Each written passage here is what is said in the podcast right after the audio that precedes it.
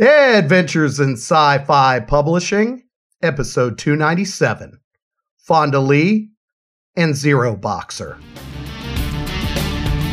And now, podstructed on a zeppelin by an apprentice mage and delivered by a rocket ship to a benevolent dragon.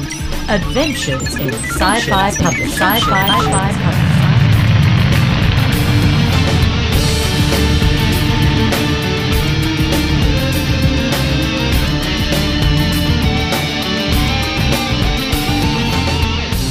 Welcome to Adventures in Sci Fi Publishing, your podcast for science fiction and fantasy media. This is Brent Bowen.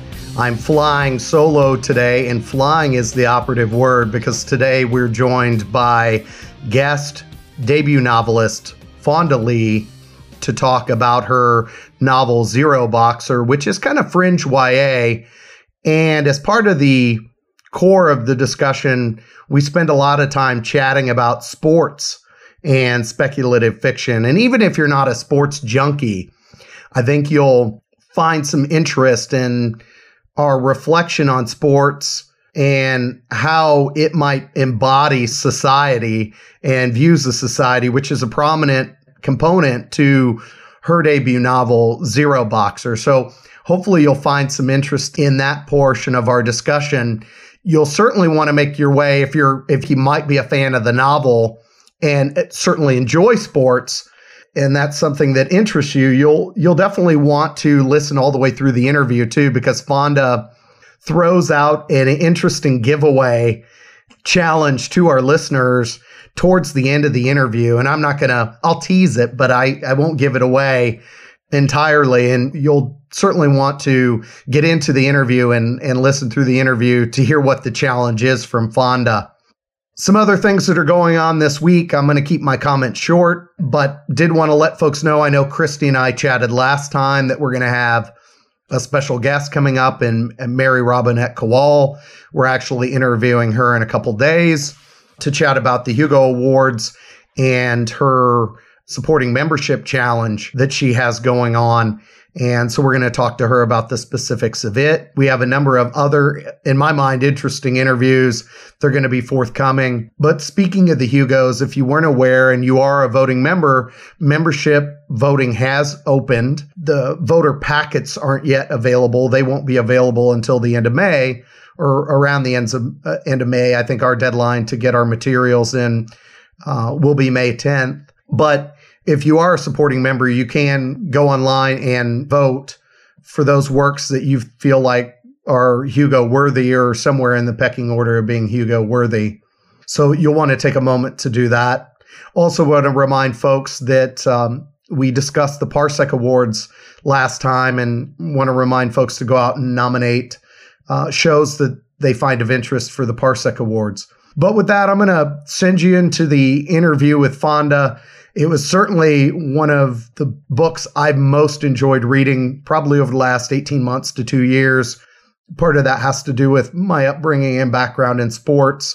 And I just thought some of the experiences she translated were so well done in the novel. You'll certainly hear us speak to those things, but hopefully you enjoy the the interview. And if you get the chance to read Zeroboxer, which is really, as Fonda describes it, MMA meets Gattaca, hopefully you'll enjoy it as much as I did.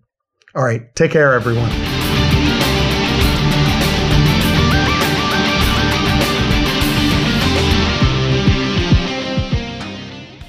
This episode is brought to you by The Owl and the Japanese Circus by Kristi Charish.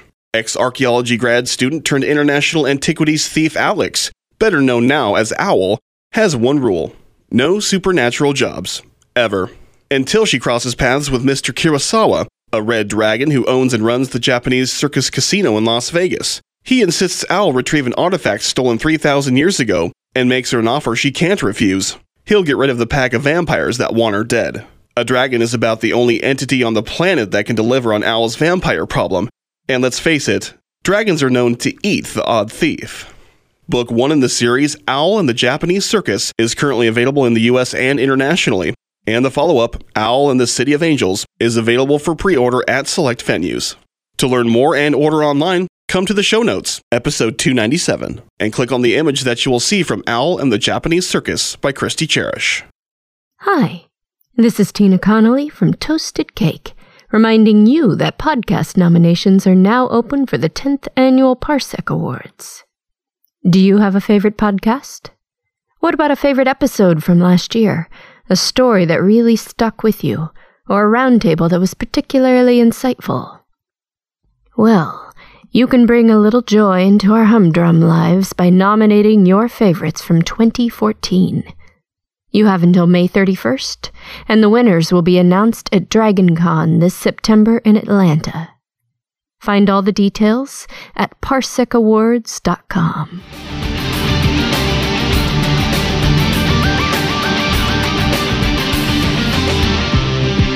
This is Brent Bowen. I am so pleased to welcome our next guest. I can't tell you how pleased I am. I absolutely adored this book and can't wait to share this with everyone here. She's a science fiction and fantasy writer for both teens and adults.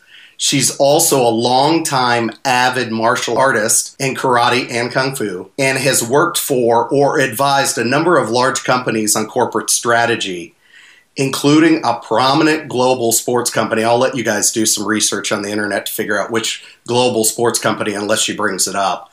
But what's interesting is that experience all is rolled into her debut novel, Zeroboxer, which was just released. Fonda Lee, welcome to the show. Thanks so much, Brent. It's great to be here. Yeah, great to have you. And I was sharing with you even before we got on how much I absolutely love this book. In a lot of ways, I'm sitting here going, oh, this is the book I wish I would have written. But let's start with Zeroboxer so I'm, i can stop squeeing for a second, let everybody else get a sense of it. What can you tell our listeners about it? Well, uh, like you said, Brent, it's my debut novel. It was released two weeks ago from Flux. It's been described as Rocky meets Gattaca or MMA in space. It's about a young man named Carr Luka, and he is battling to make it to the top in the sport of zero gravity prize fighting.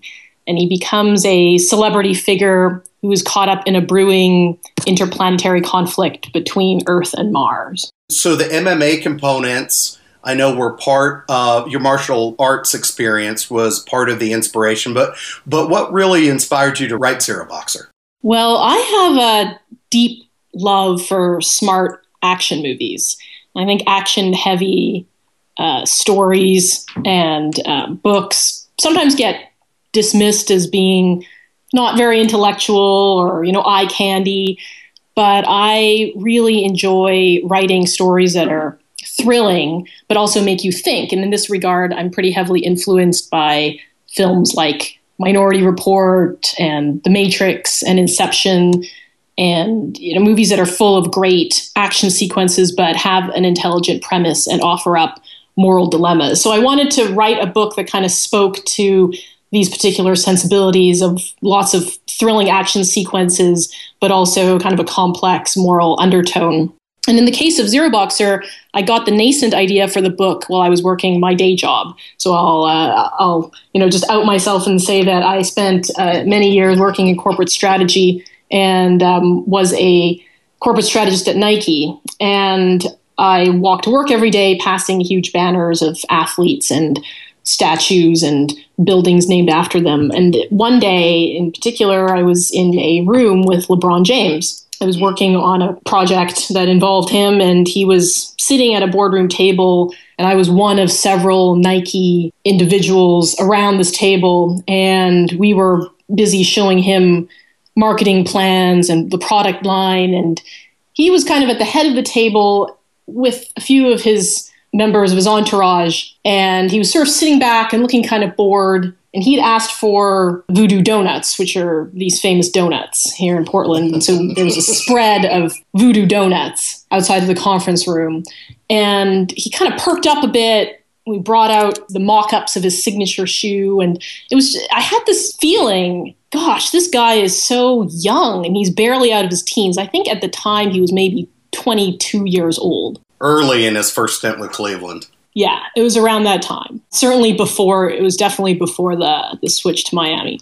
But i i remember having this sense of wow like this guy is so young and to have this much money and investment and expectation placed on him is, is pretty astounding. And uh, I started thinking about the idea of celebrity athletes and the role they play in our society. And because martial arts and combat sports are really kind of the only sports I get particularly excited about, I started envisioning a young prize fighter as a character and how he might end up becoming an individual who came to represent not just a team or a city or a country, but an entire planet at a time in some distant future when Earth is no longer the dominant planet in the solar system. So that's where the idea for Zeroboxer first started. You have me grinning from ear to ear on several different levels. The first of which is I'm as you're describing that moment in your life, I'm sitting there thinking about that trip back to Earth for Carr, Luka, yeah. in the marketing firm showing him the ads of real time footage. So, how much temperament of LeBron James is in Carr Luka? Because there's a fair amount of the book and his personality for Carr that figures into the novel for Carr Luka. Right. Any any similarities there? My son may actually listen to this interview, depending on your response. not, uh, not really, insofar as Carr is really a he's he's not based on any one particular athlete or or individual. And I kind of build him off of having read a lot of boxing and MMA memoir as part of the research for this book.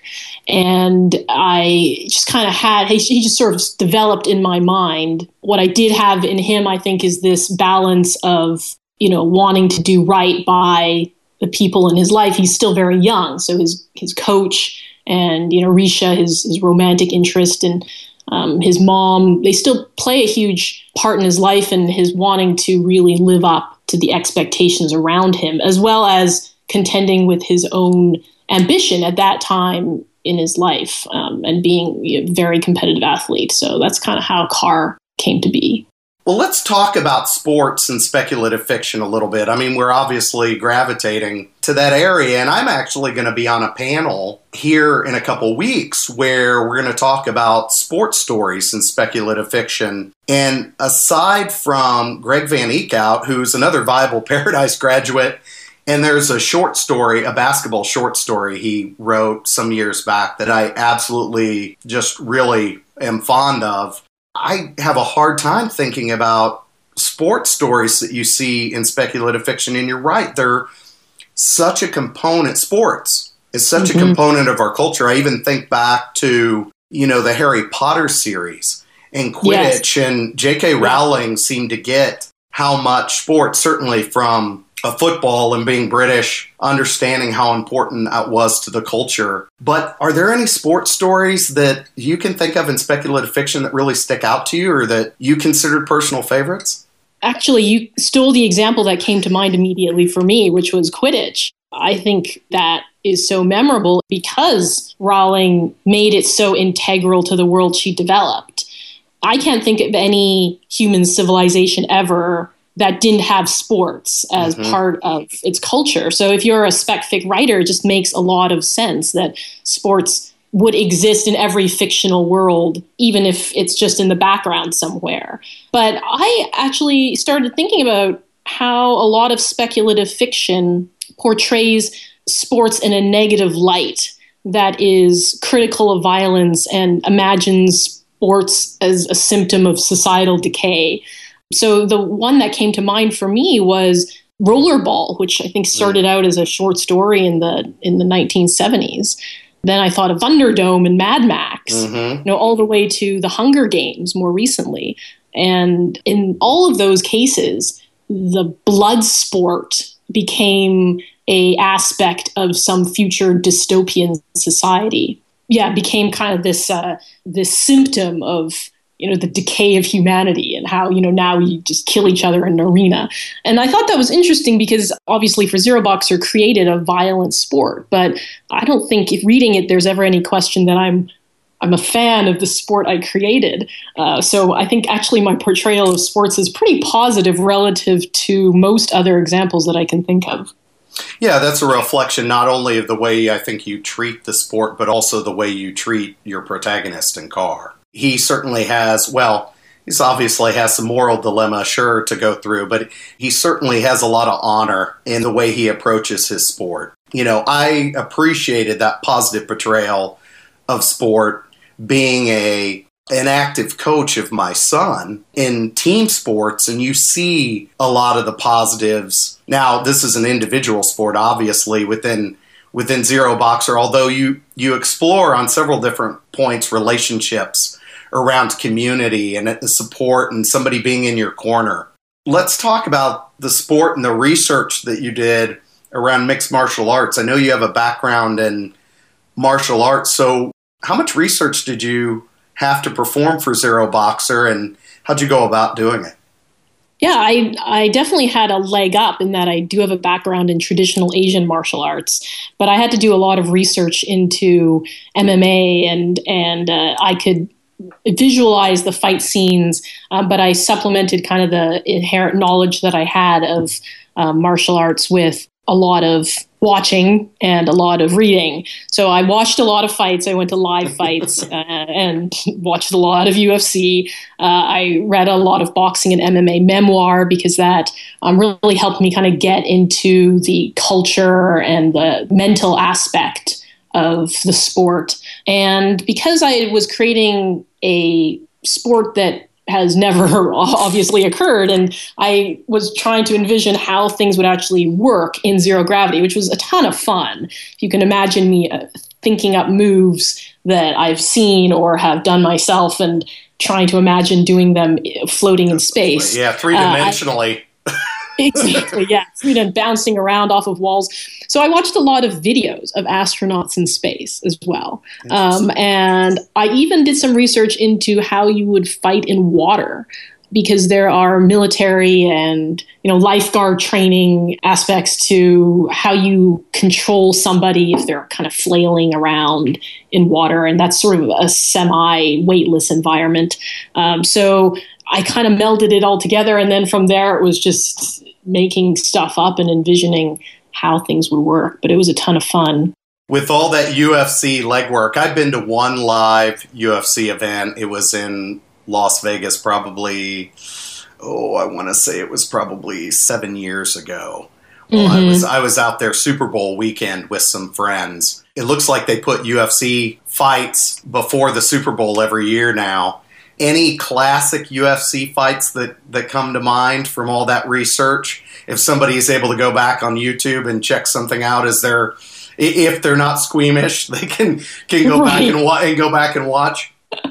Well, you know, honestly, a lot of the early classic MMA fights, like that happened ten years ago, are kind of boring to watch because they were on the ground so much.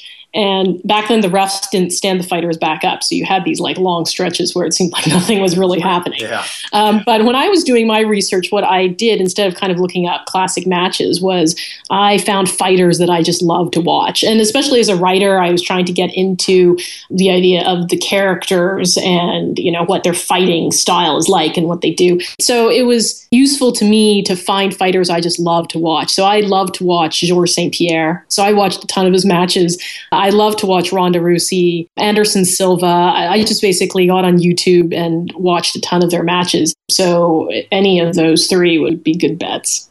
I've seen Anderson Silva fight. And he was one of the fighters I saw live, if I recall. I am quite jealous then. Yes. Well, and I'll tell you later. He, I wasn't so pleased with the outcome. I was in Vegas after all. Yeah. Fair enough. He, he got the other fighter in a submission with about 15 seconds left, and the other fighter had to tap out, or I would have left the arena very, very wealthy man. Right, right. Yes. It would have been a good evening. So I was highly disappointed. It was a parlay. It was a four fight parlay, so I'd gotten every fight up until that one. Ah, you could have spent another two days in Vegas. Yes. Yes. or ate really good food this is probably a good segue from betting into why it's such a money making endeavor and and a large portion of the book brings in this moral question of performance enhancement mm-hmm. and you know you compare athletes today to those 50 years ago and you and I had a little bit of uh, chit chat about certain athlete that's uh, was engaged in performance enhancement And it's something that, you know, I even referenced uh, Stephen Curry just a moment ago. The Wall Street Journal, my son actually did a science report on Stephen Curry because the Wall Street Journal broke down his workout and his three point shot right. and talked about all of the physical training that can be done now, even for hand eye coordination. He's something else from that standpoint. So, in, in your mind, because you explored that within the book, you know, what's too far from an enhancement standpoint? Yeah, I mean, it's a great question. And I'm not sure either I have the question or the answer to that or that anyone else really does because it's such a gray zone. And the reality is, there is a huge amount of what you could consider performance enhancement that is legal and there's a lot that's illegal. And where that line is drawn is, in some respects, arbitrary. So, for example, coffee is a performance enhancing substance. I mean, I'm a writer, I know that for uh, a fact. Amen. And there's a lot of science that goes into what athletes have these days in terms of protein supplements and energy supplements and the training that they go through. But you know, we're all still pretty united on steroids being illegal. So I, I think there is a line drawn somewhere and at this point, I think it can be kind of defined as whether or not you are drastically changing the playing field in terms of what the human body can accomplish. So, using all sorts of training mechanisms, taking you know supplements that boost your body's production of protein. I mean, those are all sort of in the range of bolstering what your body can naturally do itself. Um, and, and then when we get into the realm of actual modification to your body using you know drugs and so on that's where people start saying well you're now creating a situation in which this sacred value of fairness which we hold in sports is no longer present but at the same time i think that who knows those standards can change maybe in the future we'll have standards in which you know therapeutic nanos are okay, but cyborg parts not okay. okay so it's, sure. it's definitely hard to say. Certainly in my book, those standards differ based on you know the sport organization, the culture, and the time. So I, I think it's a it's definitely a, an interesting question, um, one that will no doubt continue to evolve as you put it, certainly as long as it probably that defining line is whether it's available to all that are participating in that sport. When you were, you know, we were talking about research just a little a little bit ago as you were putting the book together,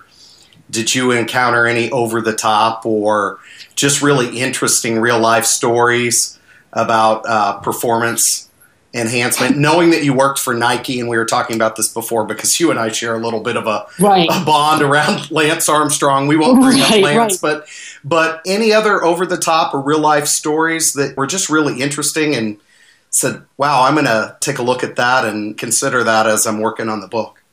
Yeah, I mean, the one that's stuck in, in my mind yeah. is the story of Oscar Pistorius, mm. the paraplegic athlete who is you know, more recently known for being a murderer, but before that was the first disabled athlete to compete against able-bodied athletes. And he kind of stuck in my mind because of his prosthetics. So he's he's essentially a cyborg. And it made me wonder what if we had a situation in which this paraplegic's cyborg's legs actually are superior to human legs? And then would that not be an advantage to him? And would he be disqualified from competing against other athletes because his cyborg legs count as a performance enhancing measure? So obviously, the, that's not a, an answerable question at this point, but I certainly could envision a future scenario in which it becomes a very real question. Certainly, you look at the enhancements and in robotics. And actually, my son and I attended, we had a friend of a friend that was competing in the American Ninja Warrior competition. Are you familiar with yes. those? I, I have heard of them, yes. Yeah, and well, my son's a big uh, big fan, and they had a friend that was competing in the competition. It was here in Kansas City, and it will be aired, I know, shortly. My redheaded son will probably be on television because he was uh, right up front. But we actually saw a military veteran that came on with a prosthetic, and I looked at it and I said, That looks like a cyborg. The quality of the prosthetic right. looked like something that he could actually function and use on the course. As he was waiting, we were waiting to see whether he was actually going to use the prosthetic. He actually ultimately ended up taking it off and trying to do the course with one leg. Oh, he was an amazing athlete. He didn't finish the course, but what an amazing athlete! And it, um, you That's know, incredible. it was incredible. The heart uh, and commitment to be able to compete at that level and have a real shot at making the course was phenomenal. But yeah, I have the same questions around is that if that works like a robotic leg, is that even fair? So Right. uh, yeah, understand understand your uh, your thoughts about Oscar. Yeah, what an interesting perspective. One of the other perspectives, and I'll change gears a little bit, that I really enjoyed about the book and hit home for me with my day job was your treatment of the fan interaction. And I thought you did an amazing job of capturing the passion and the nonstop inundation of the. So for Carr, you know, Right. he's wearing this wrist cuff and he's getting constant feeds and streams. And you had the brand helm, so you had a handler for him. And the inclusion of social media with these fan exclusive interviews, how did that contribute to the story? And ultimately, how did you decide to weave those in? Yeah, a couple of different things were at play in mind for me there. One being the role of media and the fans has always been such an inextricable part of sports culture that it just made total sense to me that it would continue to be so indefinitely well into the distant future for as long as we have sports. I extrapolated from what we're very familiar with today and placed it into this science fiction world and that played a huge part in making the world of Zeroboxer like believable and relatable. And I think it just also enhanced all the pressures and the constant expectation around Carr and around these athletes um, because you know at, at, some point it really is you start off being um, a professional athlete more for your yourself i think in terms of you know it's a passion and you want to play professionally. And at some point, you are also now representing a, a, whole lot of people, whether it's your high school team or you know a city, or if you think about the Olympics for two weeks every couple of years, these people who we have never really even heard of are now carrying the hopes and dreams of our country. So that sort of helped amp up the amount of tension, the pressure cooker situation around Carr. And I think what makes a world really believable in speculative fiction isn't everything that's different, but everything that's the same. Mm. And that interaction between Carr and his fans and the media is just so familiar that it didn't matter if it was happening in a space station. We recognize it. Yeah, certainly. In your story or recollection of the young athlete and making that transition, and I know Carr references that in the book several times, it was once so simple right? Right. And now you look at those external pressures and fan expectation. I, I, can recall the big event I was talking to you about where I'm kind of the marketing director for that event is a celebrity golf tournament. And a couple of years ago, I Michael Phelps was a participant in the event. And when he finished the 18th hole of the celebrity golf event, you have 50,000 people there that are, and they go explicitly because it's one of the few experiences where you can get extremely close to these athletes yeah. And, yeah. and interact with them on a personal level. Not, matter of fact, Michael Phelps and I had a 30 minute conversation on Malcolm Gladwell and Outliers, which right. was really interesting because we talked about the 10,000 hours you need to commit. Right. And he's a true believer, but to watch this young athlete yes finished the 18th hole and there was a throng of fans along the gates and he spent you want to talk about pressure they were all expecting something from him right. And there were at least a thousand people and he spent more than 90 minutes signing every autograph he could along the security fence. It was interesting. A couple folks he said to them i have a great eye for faces and he asked them he said i want to make sure i accommodate everybody he said, If I've already given you an autograph and I have a great eye for faces, please step back from the gate. He had obviously been through that rodeo a few times on how to handle right. those situations. But a lot of that for Carr in the book is new. And I, I felt like that rang very true based on some of my personal experiences. So I, thank you for sharing. I thought that was very well done. Thank you. Yeah, very well done. Well, let's speak about how young Carr is. That, it's a nice transition because, you know, he starts off the novel at 17, right? Yep. And then I think through, you know, progresses through a couple years. And ostensibly, this is marketed as a YA novel, but you've abandoned a few tropes, which to me was certainly refreshing. But one of the tropes I thought you had a nice little shift on was the romance trope. Matter of fact, I was in my local indie bookstore and they do a YA book club for adults. And I've made friends with one of the owners and I was talking to her and she said, Have you read anything really good? And, and I was telling her about your book and she asked me about the romance angle. And I said, It's not your traditional YA romance. So, what were you trying to accomplish? You know, we haven't talked about Risha much, which is yep. the the brand his brandhelm, Carr's brandhelm. Yep. Tell our listeners a little bit about that relationship between Carr and Risha. You're absolutely right. There are things that are not typically YA about this book. Carr's romantic relationship with Risha being one of them. She's an older woman and she's his brand manager. So the dual professional and personal nature of their romance becomes a big part of the story. And there are a couple of things at play here. I wanted Carr's love interest to be someone as prodigiously talented in her own way as he is. And she is essentially responsible for making him the celebrity that he becomes. Plus, he has the romantic bond to her. So there's, you know, these multiple reasons for him to not want to let her down. So I, I think that contributed to a sense of underlying vulnerability that Carr has of wanting to do right by the people who are really believing in him. And that kind of plays a huge part in his character and impacts his biggest decisions. So that aspect of the romance relationship is different from kind of your typical teenage first love sort of romance that you do find in a number of YA novels. Yeah, it was certainly a very mature relationship in the book in a number of ways. And you talked about decision making.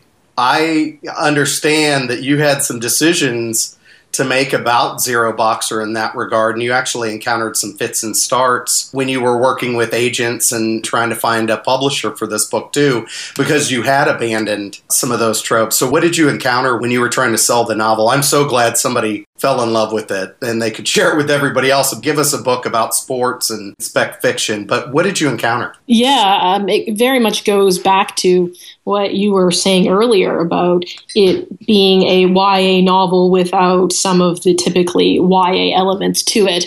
Uh, when I was writing it, like many other authors, I was writing it while getting rejected on something else.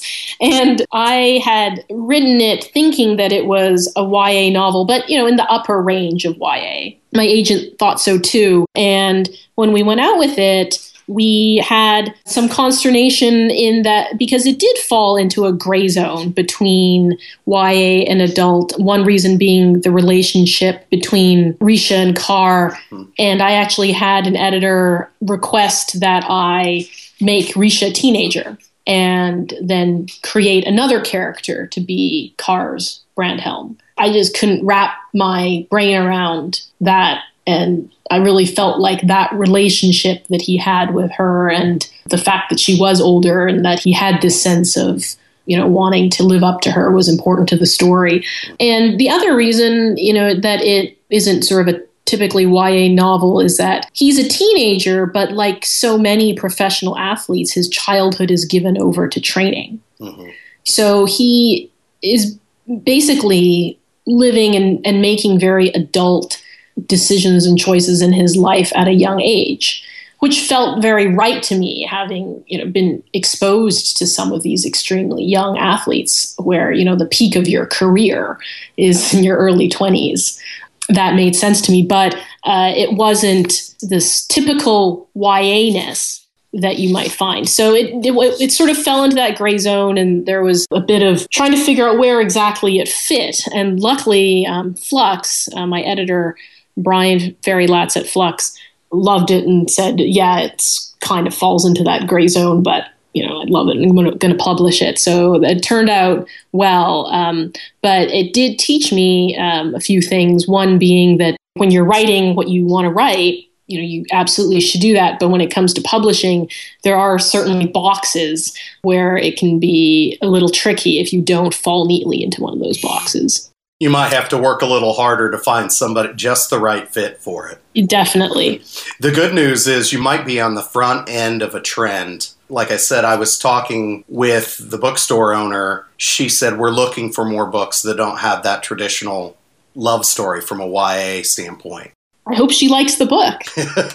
I do too. Well, we've spoken about something you know about, and, and now I'm going to ask you to be a little bit of a prognosticator. You and I were were chatting earlier, and I know you're more of the MMA fan, but we have probably one of the most sought after boxing matches that I can recall, and I've been a boxing fan since I was a kid with Floyd Mayweather and and Manny Pacquiao. So, are you going to be Team Mayweather, or are you thinking Team Pacquiao on this? And why? I'm Team Pacquiao all the way, and I, I have to tell the story behind it because he was one of the uh, athletes that came to mind for me when I was creating Zeroboxer, and I remember, you know, reading stories about him kind of rising from very, very humble beginnings. Mm-hmm. And now he is so much an inspirational figure in his home country of the Philippines that he, I mean, he like literally, you know, has served in the House of Representatives and that the country considers him a national treasure. So his story certainly played a part in the creation of Zeroboxer. So I'm team Manny all the way. You know, looking at it objectively, you know, Mayweather's defense and his counterpunching. Punching, yeah. There's definitely a huge obstacle to overcome there. I mean, he could definitely wear Manny down and just knock him out with the right opening. But I'm very hopeful. I mean, Pac-Man is super fast and relentless, and you know, if the stars align, I think he can do it. Um, if he can break the defense. Plus, Mayweather is just such a loathsome human being that I, I just like go Manny all the way. So yeah. I, uh, yes. Yeah, I, th- I, think you're on par with a lot of folks who have been. My heart's in one place, my head may be in another. So we'll see. We'll see. Well, by the time this interview drops, the outcome will be known. And that's great background and, and information. I think just even for our listeners about understanding the sensibility of the the character and the backstory, which I think is fabulous. So when I had to set Zeroboxer down, I, I will tell you because I've seen you know you interviewed and you've talked about Zeroboxer for you was, you know, akin to to having a, a child of yours. And while not on that personal level for me, when I finished it, I will tell you that it was like saying goodbye to a good friend. yeah, that's how much I appreciated the book. But I am anxiously looking forward to maybe what you're working on next. What are you working on? So I, I have uh, certainly other irons in the fire. I've got another young adult science fiction novel that is completed and is a manuscript in search of a home. And I have two adult novels that I'm working on. I have a gangster fantasy and a space opera, and they are still both in drafting stages. I definitely, like I said, work in that gray zone between adult and YA. So you'll see me move back and forth across that line. Uh, so hopefully, more books to come. Well, final question for you tied to Zeroboxer because I have to know, and you and I are both Viable Paradise graduates too, so I know somewhere. Are they still using the house metaphor? Yes, yes. In in class? Okay. Yes, they are. Okay. so I know the decision is tucked away somewhere in that little room in your Viable Paradise house. The maniac is it Mancha? Yes. All right. And so we're not going to tell the listeners what this is all about. They're going to have to read the book to find out. This isn't really spoiler territory. This would be beyond spoiler territory, but they have to read the novel to understand the context of the question I'm going to ask. So the yeah. mani- the maniac Mancha was that dude found guilty or what? So in a perhaps disappointingly accurate reflection of how these things tend to go, the investigation ends inconclusively. And Mancha, he continues to deny any wrongdoing. And, you know, given the whole volatile political situation, the weightless combat championship kind of hems and haws and doesn't really do anything to pronounce him guilty or innocent for some time. But at least when I go into that room in the house, given his character, this isn't the only shady thing that that guy has done in his career. So in my mind, you know, eventually there's another incident a few years later, and at that point, one of his cornermen testifies. It comes to light that he actually was guilty in the War of the Worlds, and he's uh, suspended at least for a while. But it, he, it's not. It's not. Doesn't come to light for some time. It doesn't come to light. It takes a larger investigation, and he's not banned from the sport. It's just a, right. Just right. a suspension. He's still there. I, I do want to say um, and this will be something a little fun.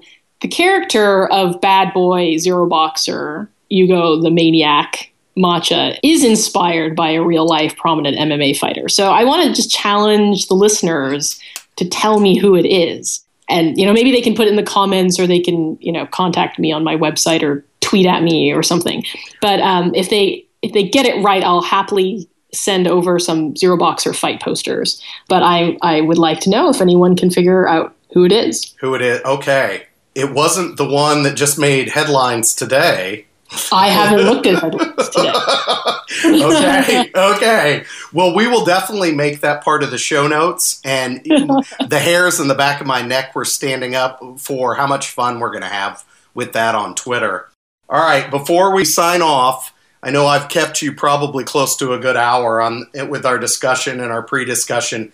Anything else you'd like to mention to our listeners that I, I may have missed as we've been chatting? No, I mean it's been a real pleasure, Brent. I just want to say thank you, and I had a ton of fun writing this novel. I mean, I had months of just pretty much making up a zero gravity combat sport in my head. So I am super happy to share it with people, and I hope listeners had fun listening and check it out. Yeah, no, the fight sequences were something to behold. So I think you did Minority Report and The Matrix and a lot of the action films that inspired the smart action films I know that inspired the book. I certainly saw that reflected in the way you treated those fight sequences. They, they were amazing. So, Fonda, I, I, it's been so great to speak with you. I, I really appreciate you taking the time. Thank you, Brent. Thanks so much. Visit Adventures in Sci Fi Publishing for show notes, links, reviews, special guests, videos, and more.